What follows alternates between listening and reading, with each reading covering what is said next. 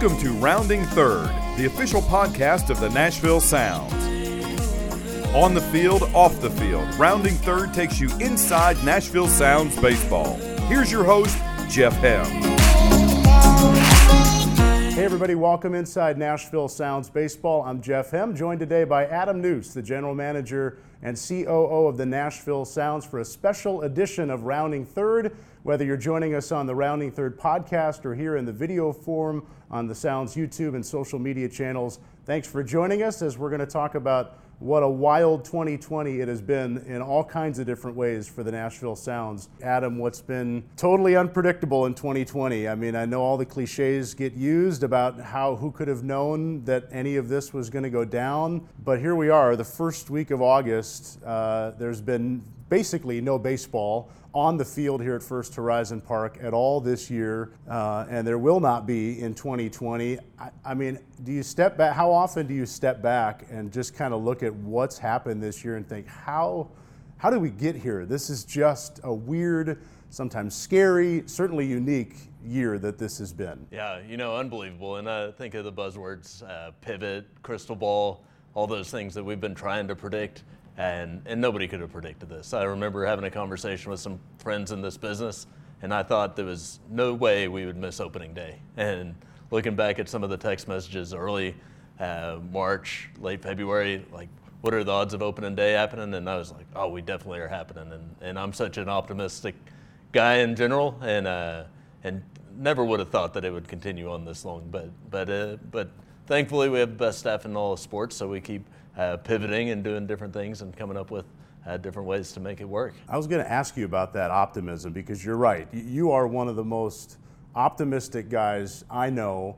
And even on days where you might be frustrated or you are in a bad mood, you rarely show it. So how how challenging has this been just for you as a human overseeing a sound staff, trying to get something on the field or in the ballpark where so much of this is just out of our control. Best laid plans can only take you so far. And as an optimistic guy, I've got to think this is just eating at you eh, because you can't control most of it. Yeah, this is, I think, the beauty of minor league baseball is anything that we dream up, we usually do. And rarely do we run into situations where somebody's telling us no, especially uh, somebody from a government side or uh, just the rules in the world. Um, never have we been in this situation that, that if we didn't dream it up, we couldn't do. And uh, sometimes I feel like we're in college athletics or some of those where there's some uh, mandatory rules that you have to follow. Minor league baseball, not a lot of rules. So uh, it makes me appreciate the job that we have and the flexibility that we have to, to do cool things. And, and uh, we'll get back there, just waiting for people to tell us we can do it. You mentioned March, and that's I want to go back to that and then work our way forward because – you and I and a few others of the Sound staff went to Arizona that first week of March when spring training was going on. And I, I remember the coronavirus at that time being talked about. It was out there. Um, I remember being on the news, on the television, in the hotel when we were out there, and it was sort of mentioned, um, not in passing, but kind of casually around the ballpark those days. Nobody knew what was going to eventually transpire. So we, we came back, at least I came back from that trip um, concerned, but not really thinking that it was going to lead to what it's led to. When, when, was the moment for you where you realized, like, oh man, we, we've got not only a problem, but what could be a long term problem? Because I think it was the week after we got back from Arizona when the NBA shut down, ultimately, the NCAA tournament shuts down. Were those the warning signs for you that then the minor league season was going to have some jeopardy? Yeah, I can remember taking my 10 year old daughter with us to spring training, and my wife was like, I don't know if y'all should go. And I thought she was crazy. And uh, we obviously went, but then when they came back and I had tickets to the SEC tournament here in Nashville, and, and all of a sudden that game got canceled last minute, and then, and then they canceled March Madness. I, I thought, who would have thought that they would cancel March Madness? Such a huge event. And that was kind of the first um, event that I was like, uh oh, this opening day might not happen. Yeah. And uh, and certainly didn't think that it would continue past that. I thought it was short term, but but uh, that was the first big alarming move that I saw. Well, and I remember too at that time the other element. I mean, minor league teams across the country were dealing with what you just described, but then here in Nashville. The tornado had come through literally through the area that we're sitting in, affecting all kinds of people in all different ways.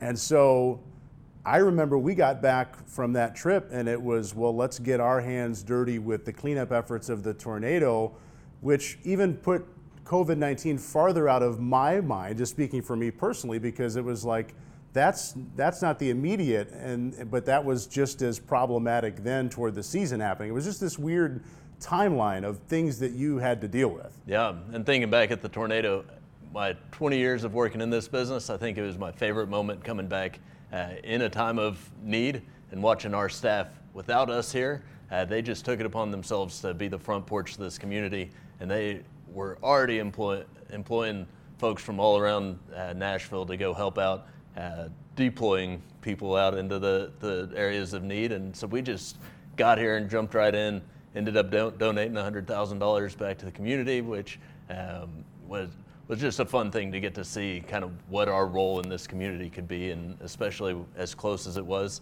Uh, I was proud of our staff jumped in and, and really became leaders in this community uh, right before our eyes. So you get into late March, early April, we, we realize and minor league baseball officially announces that the season will be delayed.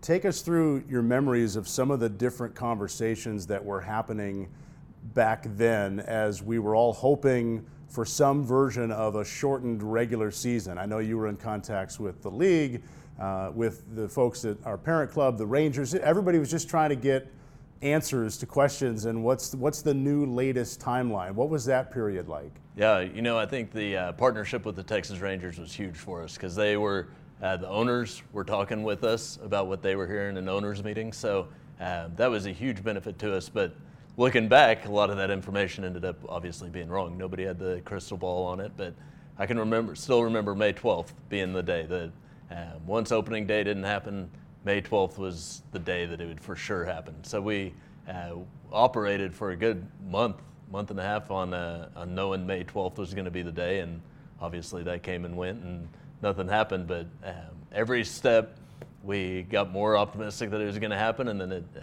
just kept never happening. And obviously, huge challenges to that happening. That's where, again, your optimism just, and I felt it along the way too. It's amazing the range of emotions that this whole issue can bring. Because I remember there were days in April thinking, like, it's going to be tough for this season to happen at all. And then I'd hear one report or see something or hear a rumbling of uh, updated potential schedule or whatever. And you're thinking, okay, know, if we can get going by June 1, that leaves you X number of games. Like you can, it was like I could see it both ways, and it was equally exciting and equally frustrating. And I'm sure it was tenfold given your position back then. Yeah, and trying to communicate to our staff what we're hearing and, and just getting told so many different things that you kind of live on each of those promising days. And, and um, again, every time they came and went, uh, it was certainly discouraging and trying to reinvent ourselves after each announcement. Um, it was just constant roller coaster. Ultimately,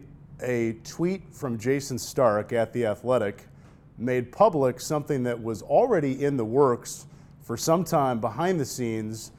Explain that timeline and when when did the as what we eventually called it the alternate season when did that first start to become a possibility because I think fans might be surprised to realize it was you were trying to have that at the ready whenever the regular season may or may not have been canceled, which obviously it ultimately was. Yeah, so way back back to that May 12th day, uh, when that came and went, then all of a sudden we are like, oh, we might need an alternate plan and come up with something. And, and so we were dreaming up um, concerts, movies at the ballpark, um, everything you can imagine, beer festivals, different things. And back in May, uh, the rules were much looser. And so we thought we could still do things if baseball couldn't happen. And uh, Alex Wassel on our staff called and said, hey, what if, what if we get two or four teams just playing each other here? And, and, uh, and we took that idea and just started rolling with it and uh, got Chad Seeley on our staff and Doug and you and started looking at who are the prospects that are out there, who could we get, how do we make this happen? And, and it was unbelievable. Probably for two months, nothing slowed us down. Every time we uh, wanted to do something or took something on, uh, it worked. And so we thought, hey, this is going to happen. Um, everything's going in the right direction. And, and uh, it wasn't until just recently that we started running into hurdles uh, that we just couldn't get overcome. And it was a pretty grassroots effort. I mean, you were essentially becoming an agent and a a, a, baseball operations general manager at the same time making these phone calls. How much did the the Jayson Stark tweet about MLB, MLB's potential involvement? Did, how much did that amplify players then reaching out to you instead of you having to reach out to them? Yeah, it was. We worked uh, weeks before that on trying to come up with the best list of guys. I was going through and trying to figure out who the best second baseman out there was, and, and my uh, test for them was where did they play last year, and if they were second baseman for the Yankees AAA team, I'd, they're probably good for us. And yeah. so we uh, put a list of the guys that we wanted, had contact information, and then all of a sudden that tweet comes out. Um, we were having some conversations with Major League Baseball, and then when they uh, leaked it, um, I thought I leaked it. I was like, who did I tell? And so I called uh, our contact at Major League Baseball, and they said, that's what it's like working with Major League Baseball is, is people find out stuff. And, and so they leaked it, and, and uh, once that happened, unbelievable amount of agents. We had uh, the Boras Group calling all the time. We had uh, every agent you could think of calling with trying to sell me on the, the players, um, their launch angle, their uh, slider, all the different uh, stats that I really don't care about. and so they were trying to sell me on it, and, and uh, but it was a pretty unique process. Um, just trying to trying to think through how these players fit and fit in what we were trying to do. Well, I would bet most people don't realize. I mean, you did, and the agents knew because they're inside all of it. But most people probably had no idea the the sheer volume of players that were looking for a chance to play somewhere somehow. They just didn't know about the situation possibility here until it got out there. Yeah. Or until you, unless you called them. And I think that's what became pretty unique was that uh, all the major league teams were starting to release these 30 year old guys that have played five, six years in the big leagues, and they were releasing them to keep the 18 year old prospects. And uh, so there was unbelievable talent. We put together 45 guys for this team. Uh, every one of them played in the big leagues at some some capacity, had some service time. Uh, so a really compelling story we were putting together to, to show uh, kind of the journey for these guys getting released, getting kind of one last chance to, to keep playing. Um, a lot of these players were telling us that if they didn't play this year, they probably wouldn't get to play. And just taking that year off is, is devastating for guys that are 30, kind of late in their career. But if they could keep playing, show what they have, then uh, that opportunity is big for them. I mentioned your title at the start, General Manager and Chief Operating Officer of the Sounds. You yourself have joked about that GM title over the years because, I mean, you and I both know how minor league baseball relative to Major League Baseball works. You've mentioned that you you, lead the Sounds from a business standpoint. Many people outside of the baseball world hear general manager and they think you're like Jon Daniels or a Theo Epstein or a Billy Beane or whatever. But in this case, you sort of became that. It's kind of funny to me all the times you've joked about that title, but then as you're trying to plan the alternate season, you ended up like ne- trying to negotiate contracts. What what was that like for you? Yeah, and it was funny. I talked to Jon Daniels pretty early on, the GM for the Rangers, and he was helping me with a list and trying to figure out who the best players were. And he said at one point, "You might put a better team together than what we would have put together, just because the unbelievable amount of talent that was out there." Um, so I was almost going to be set up to look like a hero uh, just because there's talent that should never be on the market uh, sitting out there without jobs uh, because of the coronavirus. But um, it, was, it was a fun process, fun putting those guys together. We put a contract together, we were ready to go, um, just got held up by, uh, by the government one of those many things about negotiating with players and fielding a team. One of the many things I'm, I'm, guessing that you ended up or have done in 2020 that you never would have thought back in January that was going to be on the table for you. No doubt, it and you know what the the journey's continuing. We're we're talking now about trying to become kind of an amphitheater and trying to figure out different ways that we can do things. So all things uh, over the last few years, we've um, adapted a little bit more and, and done soccer at the ballpark. We've done glow, a lot of different things, major concert. Um, so all that kind of prepped us to, to what we're dealing with now. How do we utilize the ballpark for different ways and, and continue to do good things for the city? I was going to ask that for a Sounds fan or a baseball fan or someone li- just living in Middle Tennessee who loves our venue for all the different things it is. As we are in the first week of August, what would you want them to know right now uh, about what could happen here in the short term or uh, looking at 2021? Yeah, I think in the short term, uh, knowing that we have the best staff in sports. So we uh, have capable people here that are willing to do things. Um, a lot of the just the requirements and the regulations that we have to deal with. We want to make sure our number one goal is to constantly improve that fan experience and and the fan experience is going to change with uh, all the new regulations. So we want to make sure uh, whatever we put out there is still going to be a great experience. And although it's going to be different, um, we're going to do everything to make sure fans are safe, uh, but also try to create that same atmosphere that, that people are used to when they come out. Um, so there's ideas of concerts, ideas of drone festivals, beer festivals, all sorts of things with, within those parameters. We've got plans for days on um, keeping that six foot distance, keeping masks on, and, and making sure safety's the priority. We're a metro owned facility, so we can't waver much on uh, the regulations and the rules they put on us, but, um, but we're actively trying to do good things to bring some quality of life to Nashville. And thinking about 2021 baseball for a moment, but I guess it would apply even to any events that could happen in 2020.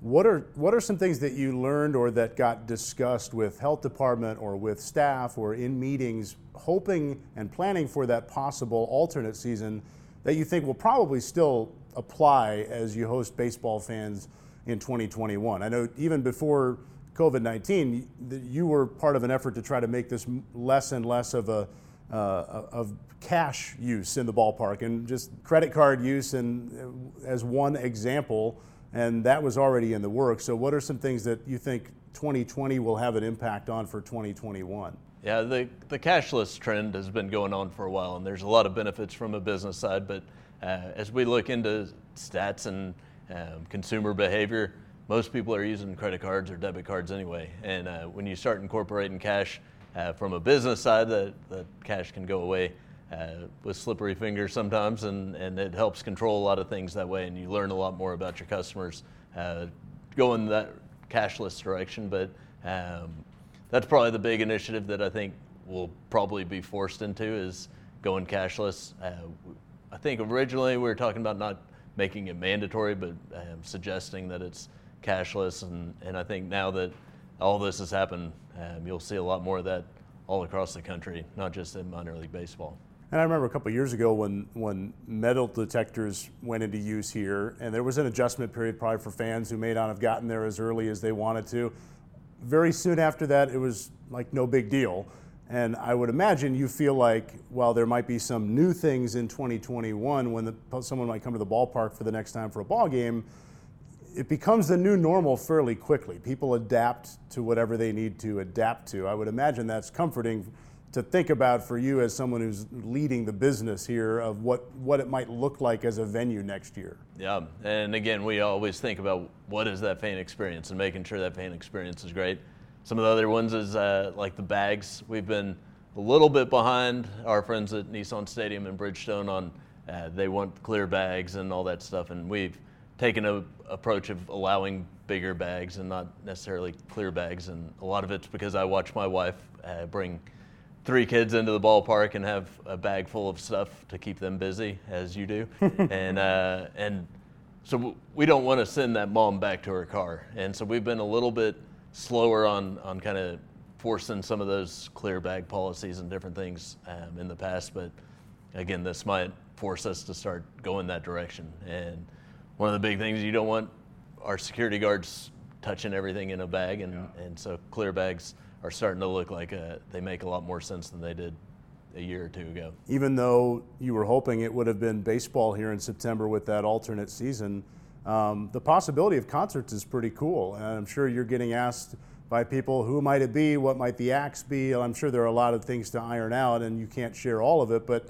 um, there, there was a concert here with Kings of Leon a couple of years ago that went really well. So clearly, this venue can host things like that, even if 2020 is going to make it look a little bit different, that possibility's got to be pretty cool. Yeah, and it's uh, the fun thing is it's been in the works about as long as the alternate season. It's been an idea.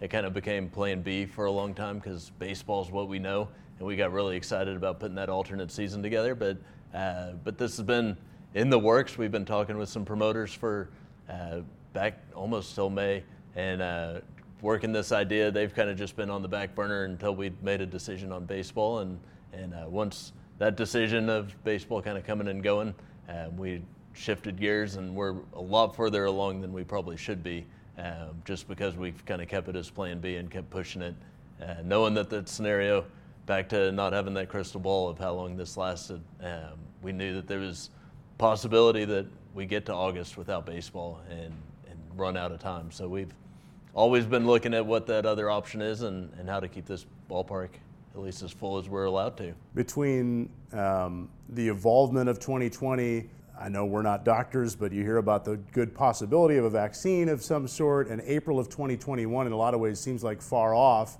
I, I feel like there's plenty of reasons to think that we can have a normal, or at least a new version of normal uh, from a baseball standpoint by April 2021. I know you mentioned you're inherently optimistic.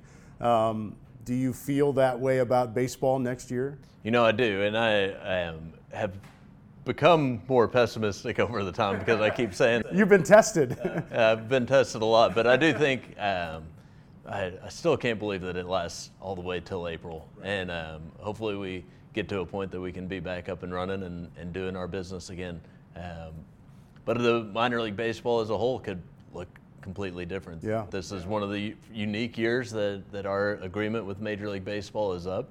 And, uh, and so they're negotiating some different things with Major League Baseball uh, as we speak. And so it'll be interesting to see kind of the new direction of, of what minor league baseball looks like. I don't think the model has been tested for 50, 75 years. It's been pretty steady for a long time. And, uh, and Manfred and some of those folks are, are looking at changing things uh, more than they have in the past. So, um, luckily here in Nashville, everything should be nice and smooth. Uh, but we, we, again, 2021 might look completely different than what we're used to. So, a whole nother challenge um, than what we usually have. Yeah, I wanted to ask about that to end, and at least if there's anything you would want to remind fans at this stage, I think for a lot of it, uh, the Sounds are kind of just waiting to see how that plays out. But I'm sure you get the same questions like I do. If the article comes out, people say, "Hey, I heard there some minor league teams might go away," and then you're left answering questions that you don't necessarily know the answers to, but at the same time, we know some answers. The Sounds are in no jeopardy of ceasing to exist next year. This is a great ballpark. The organization is well run. So, like, there's sort of this talking off the ledge when an article comes out about that. But at the same time, you're right. We don't know what there might be some realignment. It's just a lot of unknowns right now. So, what would you want people to think about right now based on what next year could look like? Yeah, you know, luckily, I think we're the best ballpark in the country and, and the best staff and the best operation in general.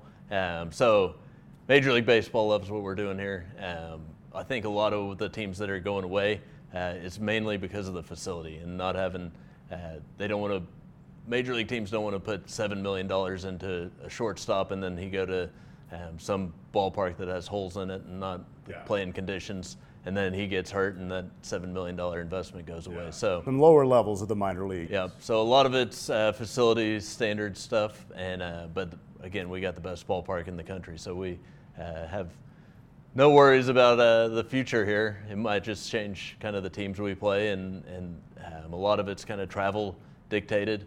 Uh, they don't want their guys necessarily flying to Tacoma anymore, yeah. and and they want to make sure that uh, the team in Washington Nationals aren't having their AAA team in Fresno uh, just because they're the last ones uh, to be picked. So. Uh, they're wanting to change some of that kind of stuff up to where it makes more sense for the big league team, but I think we have a great partnership with the Rangers, and, and, and we'll continue that. And I don't see a whole lot changing. Yeah, I, I think a lot of what gets rumored about with what they might do makes a lot of sense. I think you know those of us who work in the minor league baseball world just want our our friends around the industry to have a chance. You hear about teams in smaller markets, so you just you, you're rooting for them to get a chance to be part of it rather than cut from the table. Yeah, that's how I feel about it. Yeah, it's a the 160 teams have been around for a long time, so we become friends. It's a fraternity of some sort, and and to see these guys that they do all the same stuff we do, just a smaller market and smaller opportunity. And yeah.